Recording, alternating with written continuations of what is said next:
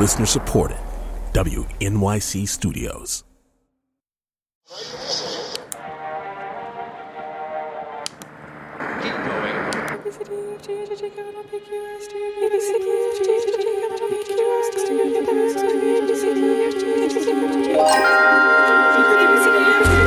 This is Meet the Composer.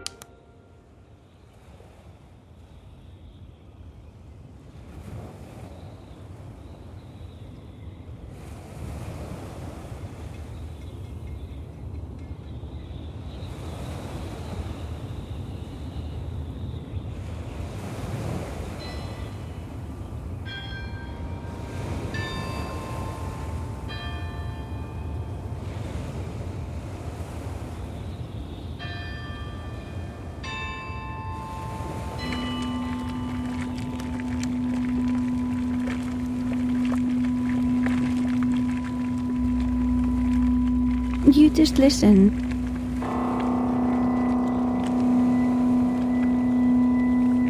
For me, it works that way.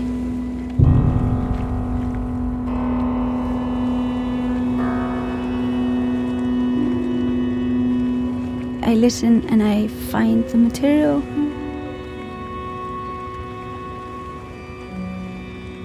Because you can imagine the way that you would look at a landscape from above rather than from horizontal view. And then you can think, oh, how can I listen to the music from a horizontal view? The same view, how does it then sound looking at it from above?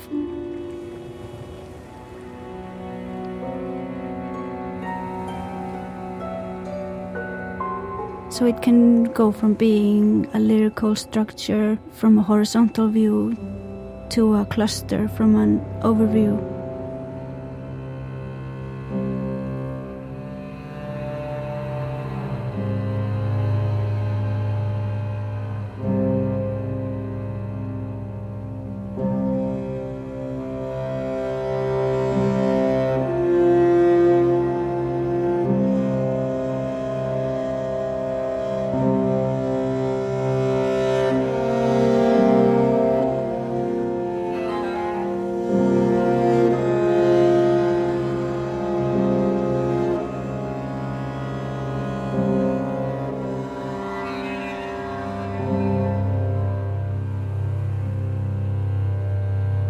Anna Thorvaldsdottir composes elegant tapestries of sound with a seductive gravity, pulling you into their orbit and keeping you wrapped with slowly revolving texture and color, seeing you through complex structures with a deft hand. She is also, as you might have gathered from the patronymic, from Iceland.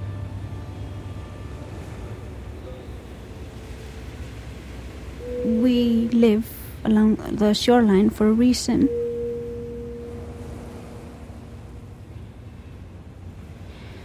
Because inland it's really too hostile even to live.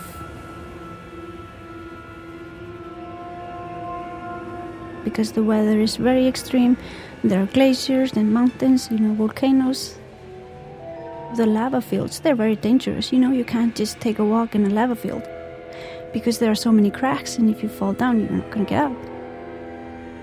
You are really on the outskirts of something so powerful. You feel how small you are.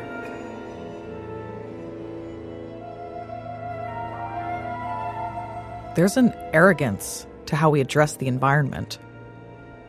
We believe everything is there for our use. We commodify oceans and turn mountains into profits. I live in New York City. The rivers are hubs for containerized shipping, cruise ships, and warships. Central Park is a triumph of landscape architecture with its carefully plotted ponds, hills, and climbing rocks oriented to accommodate the flow of foot and bicycle traffic, maximized for usable leisure acreage. We react to snowstorms, hurricanes, and their storm surges with outrage. We blame the government for not controlling the situation better. Our grip on the planet is so airtight, we forget how small, how helpless we actually are. Even though you're not thinking about it consciously all the time, it finds its way into the, you know, into who you are. And you're a very insignificant part of it, but you're a part of it nevertheless.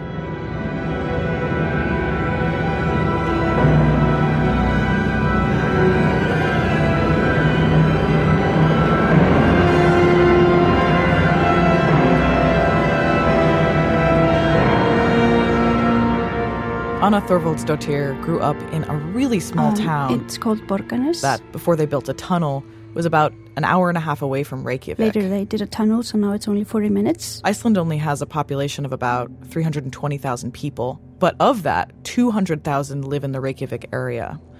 Borgarnes is a town of about 2,000 people, by contrast.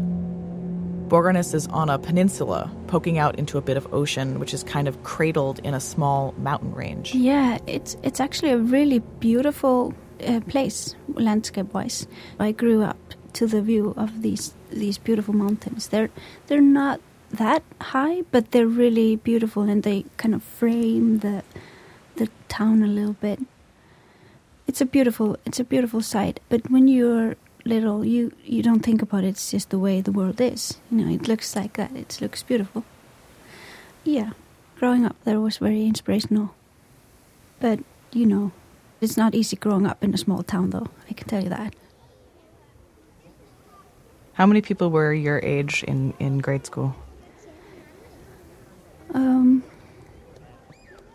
well, I mean, uh, so every class was approximately 20 to 30 kids. Mine was always the smallest. We were between 15 and 20. Um, so, not many people. Um, which is, of course, not very nice when you're growing up. You want to have like bigger things. You want cities, and you want to, you know, you want to go to Reykjavik as much as you can, and you know, and then that's not enough, and you want to go out to the country, you know. But yeah, very small. That's interesting because, like, 15 to 30, like, that's mm-hmm. the average size, I would say, of like most elementary school classes in the Yeah. US. But the idea that that's it. It, yeah, that's it. Yeah, that's it in the town. Anna came from a musical family. Well, my mom is a music teacher, and her sister as well.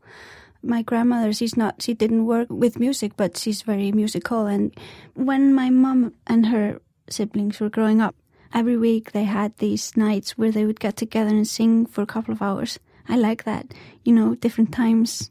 You know, they didn't have TV or anything. So it was just a combination of Icelandic songs that probably she learned from her parents or something. It definitely, uh, sometimes it sounds a bit rough, I think. Like Ísland farsælda frón og hagsælda hrímkvíta móðir. Hvar er þín fornaldar? I, I think it's a bit harsh.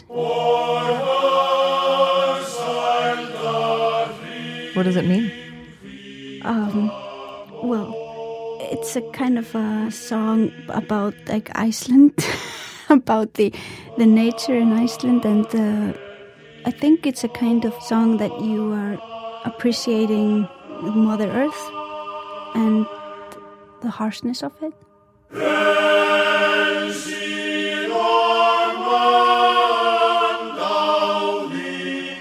What I find so cool about these old Icelandic songs is that they really remind me of organum, which is a super early type of polyphony. And polyphony just means music for more than one voice at a time. Maybe you saw on the internet recently that they just found a new, oldest known polyphonic composition, which sounds like this.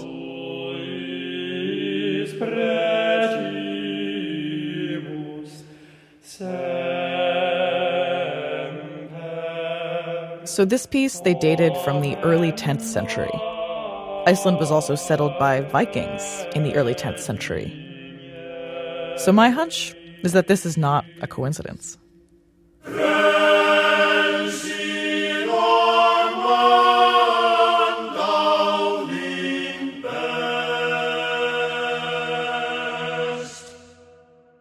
So, Anna, when she was little, under the guidance of her mom and her aunt, tried a lot of different musical instruments piano, flute, even trumpet. trumpet, a little bit. Um, and then I found the cello. Um, and I kind of always knew that I really wanted to play a string instrument. And I always loved the cello, but there was no teacher that could teach cello there. Um, so when I was 12 years old, I, I finally said to my mom, like, I really want to study the cello. But Borgarnes didn't have a cello teacher. So I started playing the cello with a violin teacher. So it very quickly just became my instrument of passion. Did you um, find that the instruments before then, it was a casual relationship? Yes. Yeah. Early, I really wanted to know mm, a lot of different instruments. I wasn't composing, but there was more like, you know, research than passion, I think, the other instruments.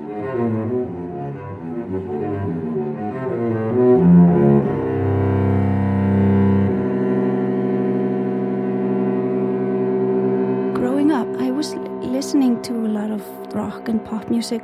To be honest, I didn't really listen to a lot of classical music, and by no means did I listen to contemporary music when I was growing up. Who was your favorite musician when you were like 13? Oh my goodness. Ah. that, mm, what would that have been? Like, I remember listening to a lot of electronic kind of drum and bass.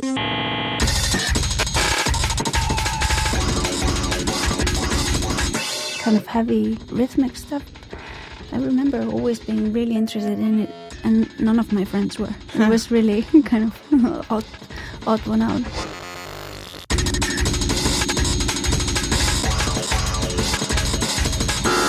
So, following her desire for bigger cities and a more cosmopolitan life, Anna eventually found herself in college in Reykjavik. I was studying the cello at a music school in Reykjavik. I was always making up songs and things like that, but then I was starting to kind of flirt with the with the notation and writing out my own music. So I took a composition class in that music school with a composer named John Speight, and I was really scared. I was so scared, you know, going into a composition class and showing him what I was doing.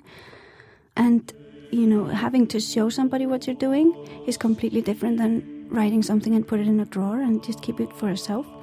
But when I got his encouragement and he encouraged me to, you know, do more, and then I, I just knew I can't be without this. This is something I need to do. And uh, I'm always very thankful to him for his encouragement. So that's where I started. I was 19 or 20 or something.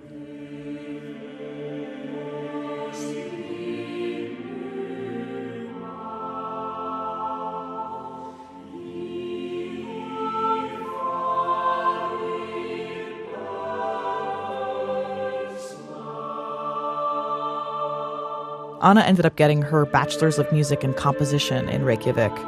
And after taking a couple years off to write, she decided she needed to leave the country in order to pursue her work further. I knew I would want to move away from Iceland. Then me and my husband we decided to go to the US because it was really good for both of our fields. I knew a, a few people who had gone to UCSD and really liked it, and I really like the, the experimental openness of UCSD, and they, they have so much contemporary music. So I was very happy to go there. Who did you study with there? Uh, Rand Steiger. I'm Rand Steiger. He was I'm a very, very, very good teacher for me. I really appreciated my time with him. department At UC San Diego. Uh, when I first encountered her, she was somewhat shy. She didn't talk a lot, and it took time to get to know her. But with the music, that speaks immediately and persuasively.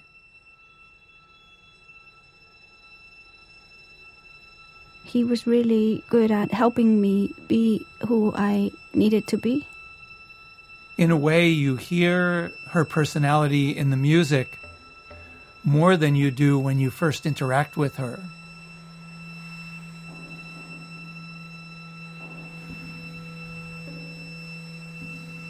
Because so much of who she is is this very internal kind of expression that she has that that comes out through the music.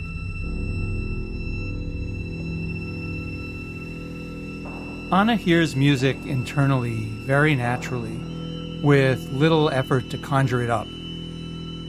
Everything she encounters in the environment around her provokes musical responses. So, when we first started working together, it was difficult for her to discuss this because her internal process is completely about sound and doesn't involve words. You know, getting input on how to talk about your music, how to represent things with words that I was maybe struggling with at some point. She thinks in sound. And so for me, the challenge was how to develop a vocabulary that we could communicate through without disrupting her internal process. I don't think about music with words. I have to translate definitely.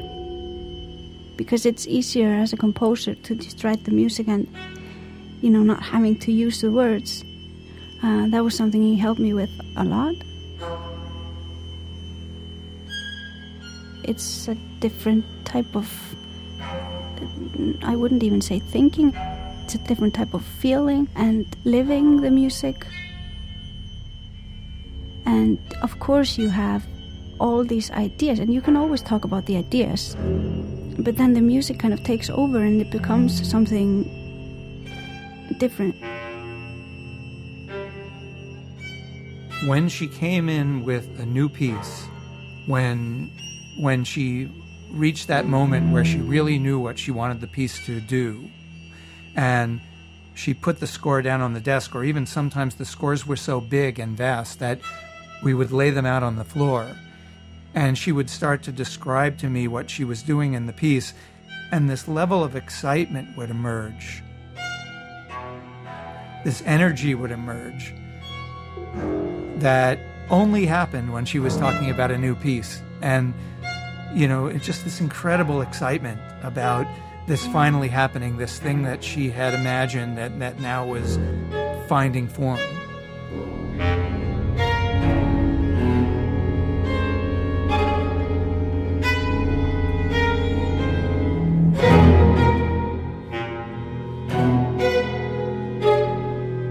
It's just something that I can't be without. It's something I have to do.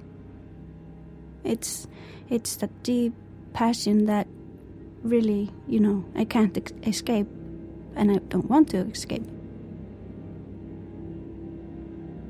I always thought I was going to become a cellist, but somehow it just gradually gave in. I mean, because I was starting to spend more and more time on composing. I don't feel that it was ever a choice because I don't feel that I could actually have made that choice. I would be very busy and I would work a lot, be very ambitious, and just hope that things work out. And um, I feel like I'm still doing that, you know, just working hard.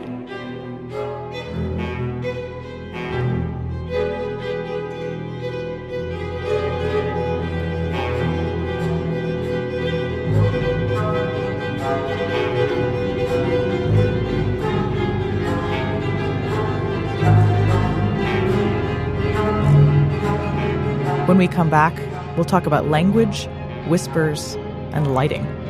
Stay tuned.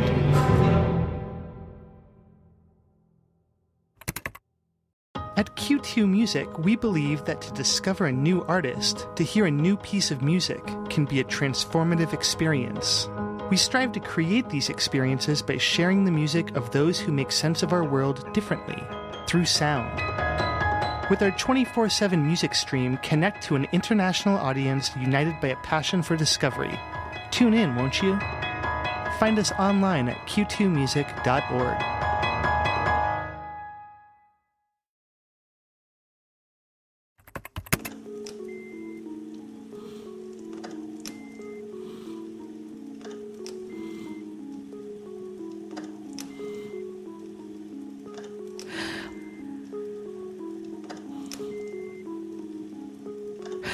When linguistics minded people discuss languages that are difficult to learn, you always get like Basque, Finnish, Mandarin, Arabic, and most relevant to this show, Icelandic.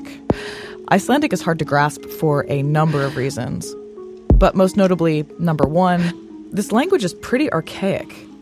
The cliche is that Icelanders can read 10th century epic poetry with the ease that we read Shakespeare, although native speakers have told me that that's a pretty significant exaggeration.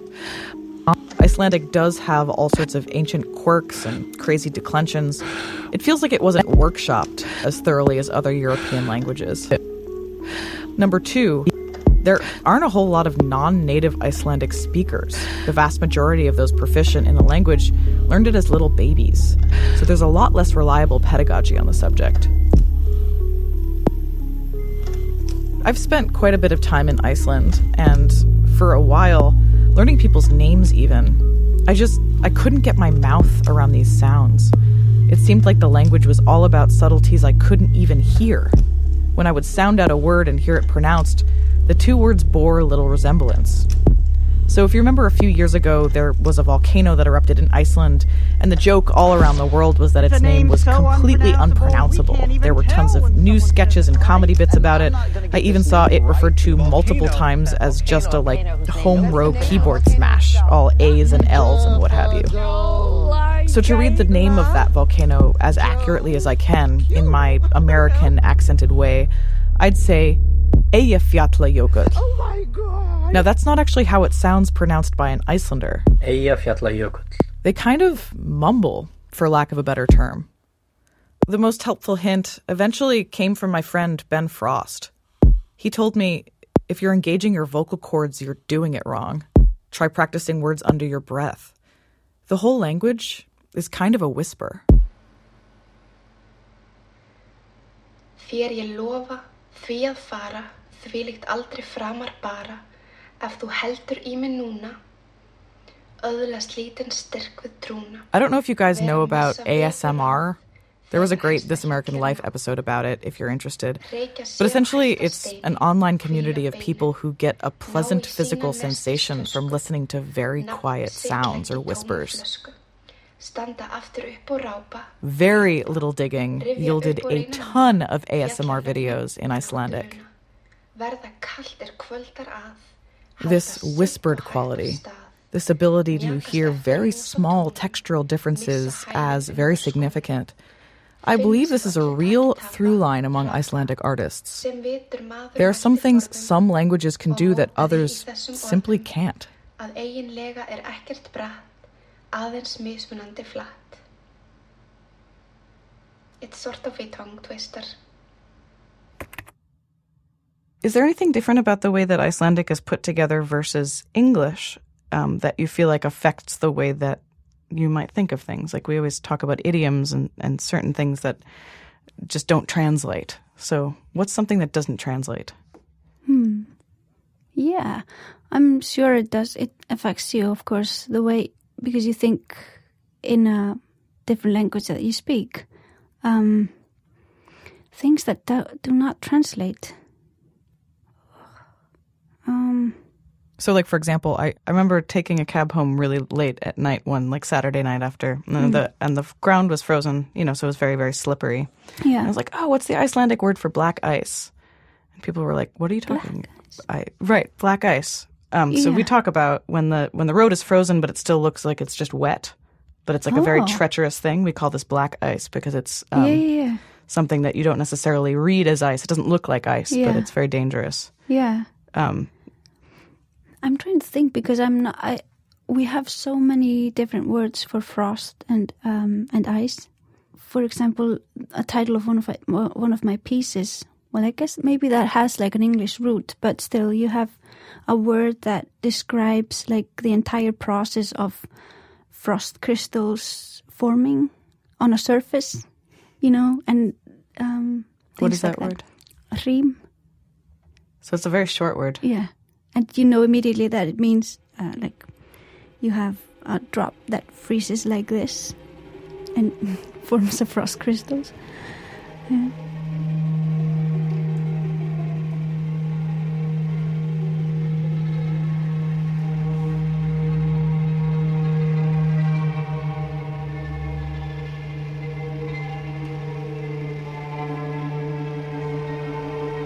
This piece, Hrim, spelled H R I M, comes from a record of Anna's called rhizoma, rhizome in English, which means, according to Wikipedia, a continuously growing horizontal underground stem that puts out lateral shoots at adventitious roots and intervals.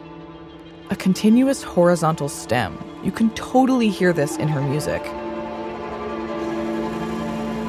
In a lot of Anna's pieces, there is a sort of drone or a common tone or a texture that flows through the whole work, propelling it inexorably forward. My first uh, impression of Iceland getting off the plane was how intense the wind is or can be in the Reykjavik area. My name is Ross Karre, and I'm the percussionist and director of production for the International Contemporary Ensemble, ICE. There's nothing to inhibit the wind. In fact, there's not really trees on Iceland except those that are planted. So the, the wind has a constant drone quality.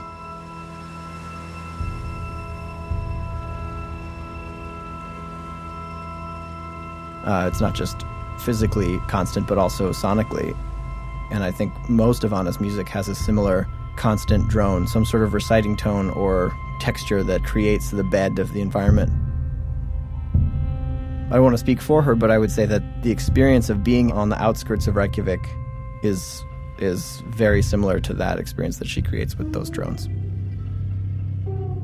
I think that there's an economy in the way that she writes. My name is Doyle Armbrust. I'm violist for Spectral Quartet. There's a lot of big open chords, um, and a lot of times these sort of substrata of, of drones that are happening, and there's an effect that that has. It sort of it lights up something primal inside you that feels big, rather than the music just being loud.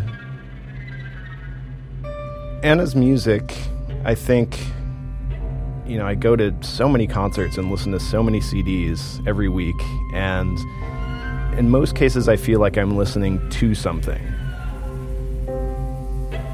In the case of Anna's music, I always feel like I'm in the middle of it. Um, that it's it's really something that I'm awash in. This piece, In the Light of Air, was a collaboration between Anna and the International Contemporary Ensemble, and it includes a whole bunch of extra musical elements. Kind of the most striking of these is really detailed lighting design. Anna works a lot with installation. Um, she creates an otherworldly environment. And as a result, she's very much considering the parameters of the relationship of an audience to a performer.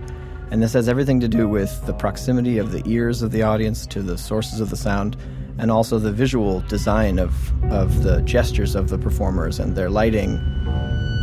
I've always personally been very interested in the visual aspects of concerts. Anna's ability to to look at a space and convert it into an environment is a really important feature of her compositional method.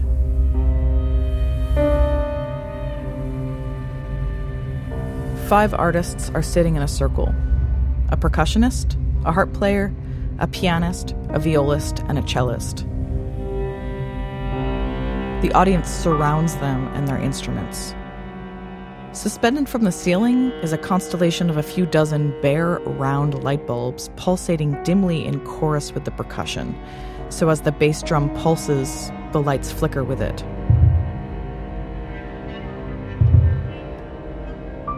The musicians breathe deeply as they play, and their amplified breaths are mirrored with sweeps of bleary light. You can't help but be drawn in. This is not music experienced passively. Anna pulls landscape up around you from all the corners of the room. As a listener, you're somehow complicit in this. Your body, your physical mass, has become a part of the performance. She's looking for a sense of closeness and proximity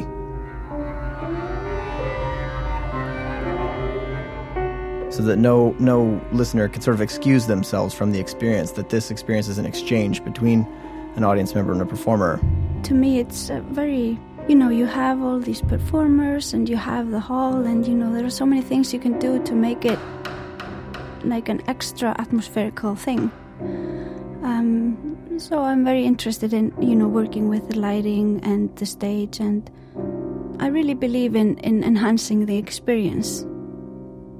by you know doing something extra. I just really wanted to find an extra visual layer to present musically. So to me, the lights are in fact an instrument. An instrument you can see. One of the hardest things, maybe the hardest thing, about creating something, whether you're writing a piece of music or a piece of fiction, is getting the idea from your head where it can kind of wriggle around and move in and out of focus and maybe even disappear if you're not careful, to a fixed place, an external place, somewhere where it can be developed and fine tuned, but not forgotten. The process of taking an idea from initial impulse to paper, that can be a pretty precarious moment for that idea. Imagine writing a piece for symphony orchestra. In your brain, 80 players are all working together to create this gesture, this meta gesture.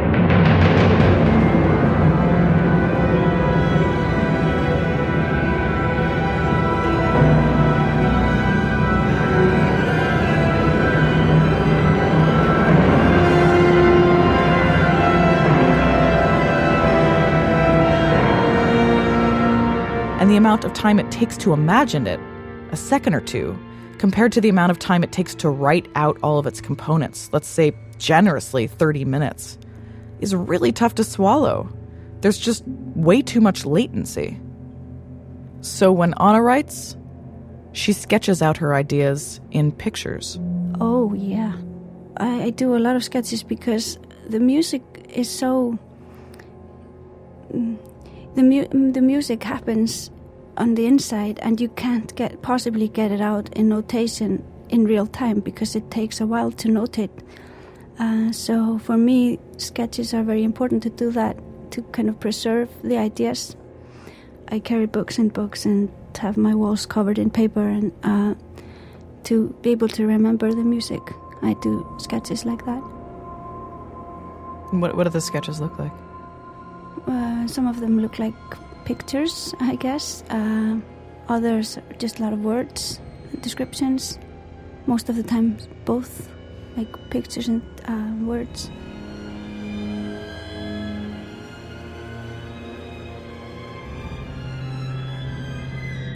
So the sketches are for you, Yeah. and then the notation is for the, the players? Yeah, absolutely. Yeah. Because nobody would ever be able to uh, understand or listen to the sketches like I can. I mean, I can look at my sketches and actually listen to them because I know what each thing represents.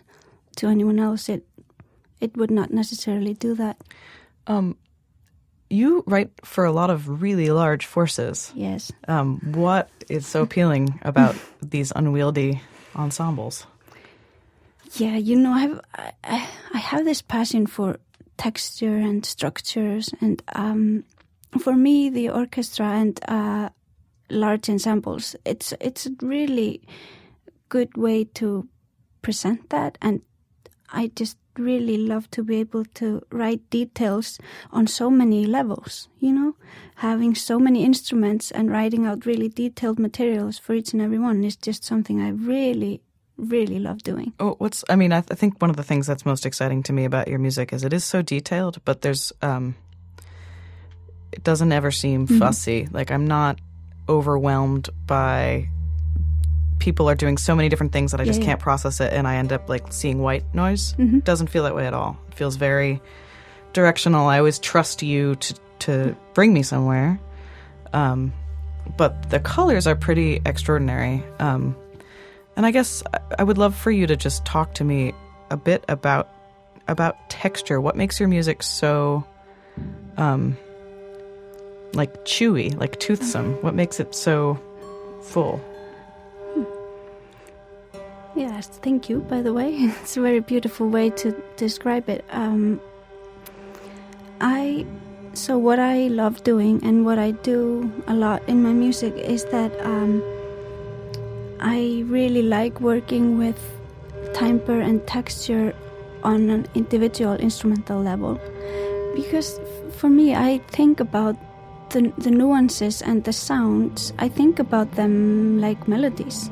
I, I think about the the sounds and um, and effects. I guess you know people call them effects. I think about these as melodies and I allow them to move from one instrument to the next and I create these waves of sounds between the instruments so that they are kind of presenting the same elements and textures but in, in sort of waves.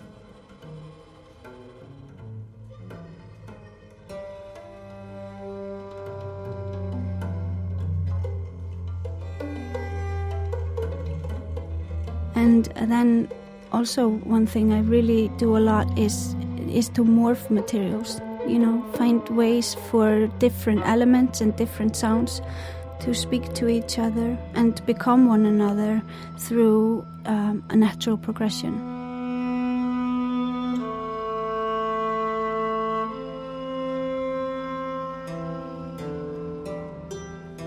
Do you find yourself doing a lot of editing? Do you go back to old pieces and change them, or do you sort of let them stay where they were?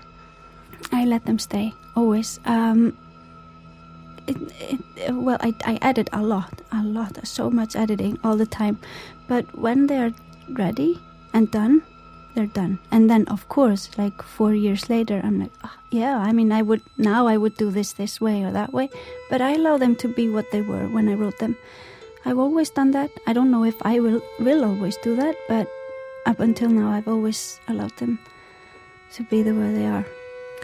Um, so, are you satisfied with your work once it's done?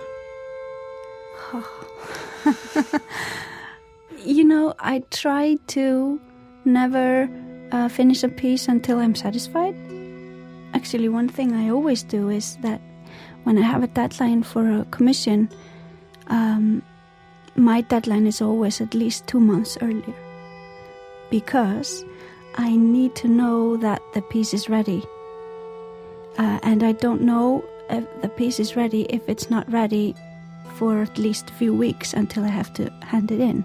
And this just has something to do with myself, and I have to feel that resonance of the music in its absolutely finished format until I'm ready to say, okay, you can go out in the world now. And so um, satisfied. I mean, I at least I always am very true to the things I'm doing each time.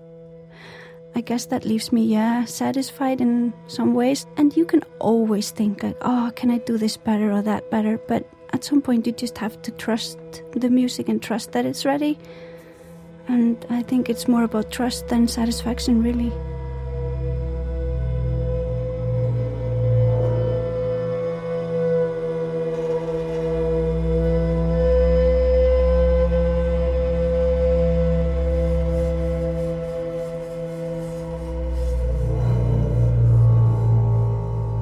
When we come back after the break, we'll talk about landscape and physical size versus spiritual size. Stay tuned.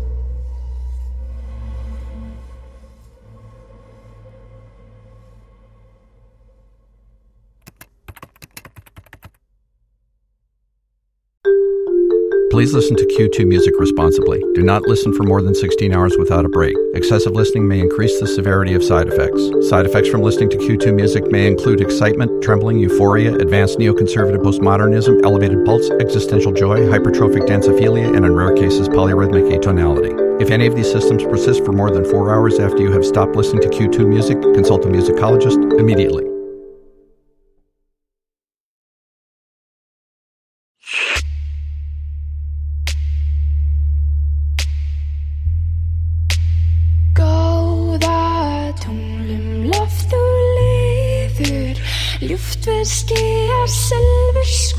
Iceland, on some level, is actually responsible for this show, for Meet the Composer existing, at least in its current form.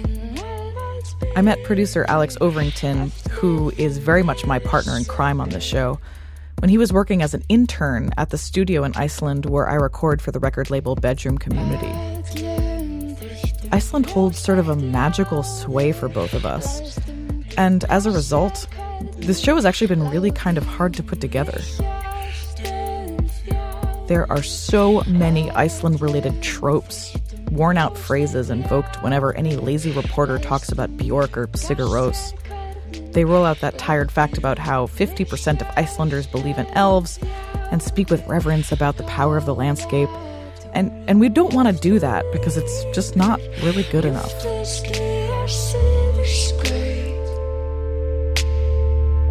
Iceland is old and new at the same time. It's some of the youngest land on Earth, geologically speaking. But as a result of that, it's all very much in the state that the Earth must have been in millions of years before we even got here. Iceland feels ancient, it's volcanic, it's living molten Earth. And the country is literally fueled by it. The electricity is geothermal, the hot water comes right out of the ground. It's got glaciers, it's got mountains. The air is shocking and pure, and there's a sulfuric twinge to everything that's so pervasive, Icelanders don't even notice it. There are very few places left on this planet that didn't have the Industrial Revolution. Iceland is, mostly, hewn together by the planet, not by humans. In that way, it is alien. It is created by a non human force. Iceland exists despite us. If Icelanders have a unique quality, it's a kind of humility. They exist in a world where the ultimate authority is nature, not government, not man. This makes a difference. Something kind of common to Icelanders, at least in this younger generation, is a kind of cyclical restlessness or wanderlust. As Anna put it earlier, when you're a little kid, the tininess of the island seems incredibly restrictive. And I think the instinct for a lot of people is to see the world.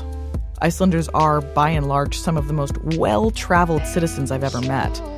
It also might have something to do with their being perched right in the middle of the Atlantic. Invariably, though, I see Icelanders returning home. Reykjavik is beautiful tonight. The air is calm and cool. Casual browsing through Twitter accounts and Facebook posts yields the same idea time after time. Nothing says Home welcome home, home. quite like a raging storm. It's maybe a cruddy little attempt at the city, but I really sort of love it. So you feel like you're you're always going to be an Icelander inside, or that's going to be a part of you. I mean, I'm definitely just a resident of the world. I mean, I've, I've, I feel, I've, I feel really. I mean, and, and because I've been traveling so much, and I've lived in the U.S. and I've lived in Iceland and for a little bit in Australia, I feel like I'm, um, I feel very comfortable uh, everywhere. But it's, it's of course the roots are in Iceland, and I and you always feel that a little bit, of course, in family and and so yeah, I think so. I, I think that I'm always going to be an Icelander at heart. Um, one of the things I, I love from about flying into the airport there is Yeah. that you, you get there and there's a big sign in English that says "Welcome to Iceland," Mhm. and then in Icelandic it says "Welcome home," Yeah. um, which is sort of such a sweet thing, uh, just conceptually. It's, It is, and I was actually thinking the exact same thing when I got back last time, and they also say that on the plane. Mm. They say in Icelandic they say uh, "Welcome home," "Velkomin heim," and then they say to everybody "Welcome to Iceland." Yeah.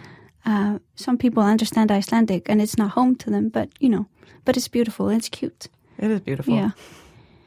Also, when I'm far away from Iceland, the elements in Iceland influence me a lot as well.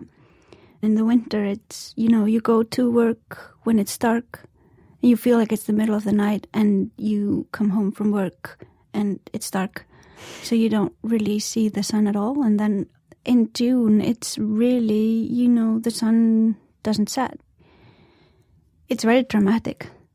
Mm. For example, I was staying in Australia for uh, 10 months and it was really, it was so far away, but I really felt a connection to the elements in Iceland and it was so different because then you have the opposite, you have the summer and the winter and it's very different, you know. And so it's very, um, yeah. Was it was it homesick or No, not homesick, but um, I don't know. It's very hard to describe, but you kind of you feel the rhythm inside of you, and it's different from the place you're staying at. So you're trying to find the kind of the balance between the two. I don't know. I, th- I think the reason I'm mentioning this is is because it's very mm, unforeseen and unpredictable the way inspiration works like that, and you can you know you take things in from the place you're staying in, but then you also realize that you have another kind of place that you're close to and things like that.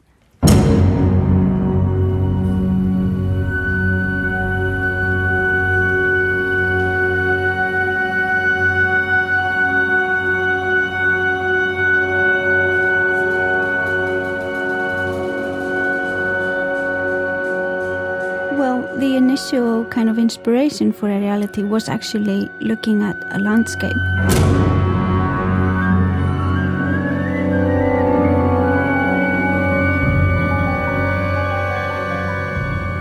And then turning that, you know, uh, on the side and, you know, looking at it from above and the difference from looking at the horizontal view and uh, the aerial view and, you know, from the underground view. And so, but that's of course only the inspiration, and then and then you put that into music, musical terms. Music is different. Than... Yeah, absolutely. so how how I mean, how do you put it into musical terms? It's um, you just listen. You know, I, uh, for me, it works that way. I, I listen and I find the material, and then the inspiration helps with the technical things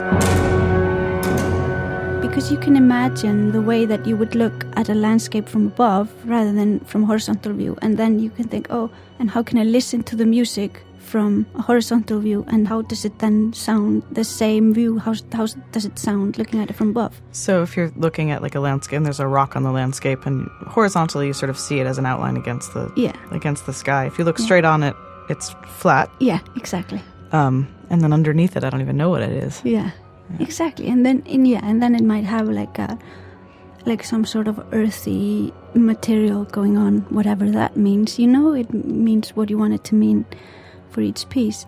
Um, yeah so it can go from being like a, a lyrical structure from a horizontal view to a cluster from an overview you know things like that. I wanted to work with with a sort of a structure, a material of music that for me was moving from a very kind of detailed, massive force and into a lyrical view of the same material, and you know, going through all these different uh, formats of the of the landscape, even in the music. So how do you think about orchestration with a piece like this? Um, does do the instruments come to you first, or do you have a of a idea of a sound and then you sort of try to put that onto these instruments? Yeah, I, always have a very clear sense of the sound of the entire thing, and and hear the you know how the flutes come into that and how the horns come into that and the strings. Uh, so it to me is is it comes together almost, and then I put it put it out rather than putting out a single element and then orchestrating the rest. It, it to me it's more about the entire unity. And at this point in your life, you think in in orchestral instruments in a way. I think I do a little bit, yeah, yeah. I don't think that's bad. No, I think it's it's it's just something that's very natural to me. But that doesn't mean I really, really love working with smaller ensembles as well. But um, I, I always think about each piece with respect to the instrumentation I have. If I'm writing a piece for a trio or a quartet, I don't think about it with regards to the orchestra. By no means. It just I just listen to the instruments that I have and the structure that wants to come out of that. Well, that's probably helpful. I mean, that probably works well in, in a world where people are uh, commissioning you to write pieces Oh, for yeah. a certain ensemble. The instruments are the initial point of departure in each piece.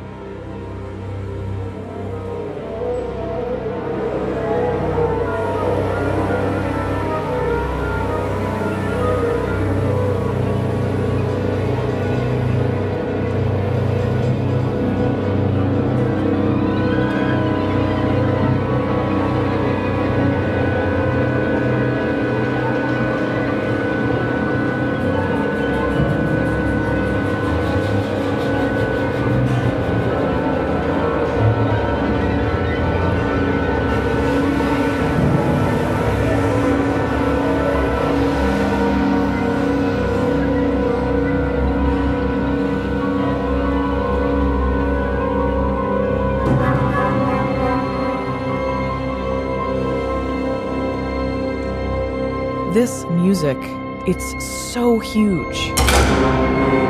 It creates space, insists upon itself.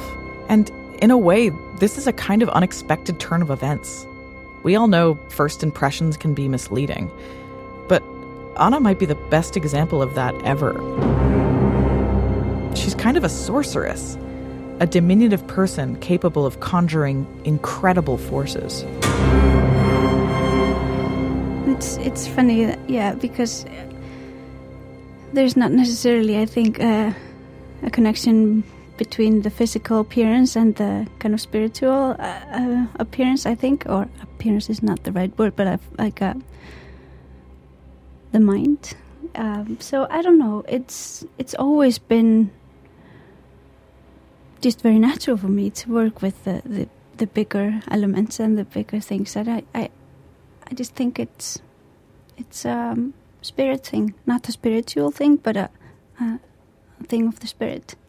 Yeah, I love that actually. This idea that um, your spirit is, you know, tied into whatever body Yeah. it's tied into, Yeah. but it doesn't necessarily follow. Exactly. So, in a way, do you think that your music in some way describes sort of who you are? I think it does. I I absolutely think it does, and uh, I know I'm very I'm kind of petite um, physically, and uh, I think sometimes people kind of confuse that with everything, you know. Um, and especially if you're also a woman. But I think, yeah, that's who I am. I feel like my music says a lot about that. Have you had any, um, you know, not trouble with being a woman? That sounds insane, but um, uh, you know, composition and classical music in some way has Mhm. been dominated pretty much by men for the past 500 years or Yeah. whatever. Um, Mhm. so, have you felt that at all, or do you feel like you're you're living in a time when that doesn't matter?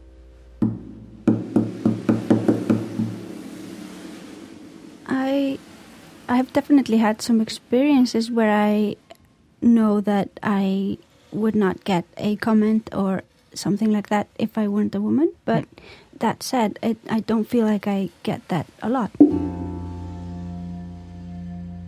I think we still have some way to go for it to be no problem at all. But you know, I'm not complaining because I, I it's really it's been really good, you know, in my case. But yeah, you know, there are comments, there are things that you experience that you know, like I would not get that comment or that, you know, treatment. Right. Or like that line in that Yeah. review or whatever. Yeah. Uh, why why do you want to keep writing music? Oh. It's it's just something I have to do. It's not I don't feel even that it's a choice. It's just for me it's just a natural thing. It's it's just a part of who I am and I need to do it.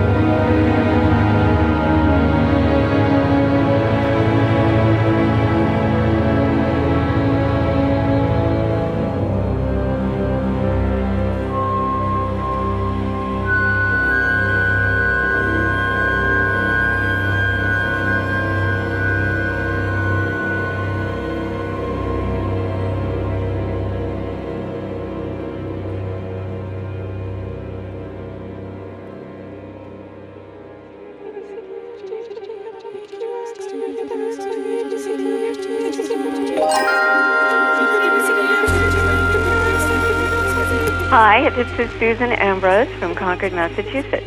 Links to all the music featured on today's show are available at q2music.org slash Meet the Composer.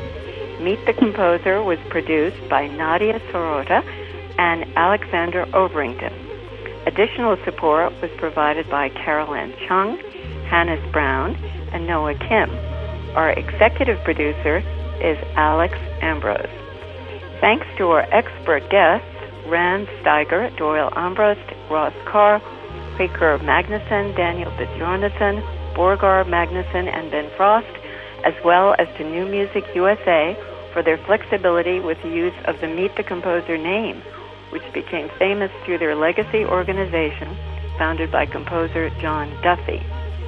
Many thanks also to our Season 2 Kickstarter donors, including Richard Parry, Richard and Louis Pace, Porter Anderson, Emily Ann Gendron, Andrew Mason, and Ben Stanfield.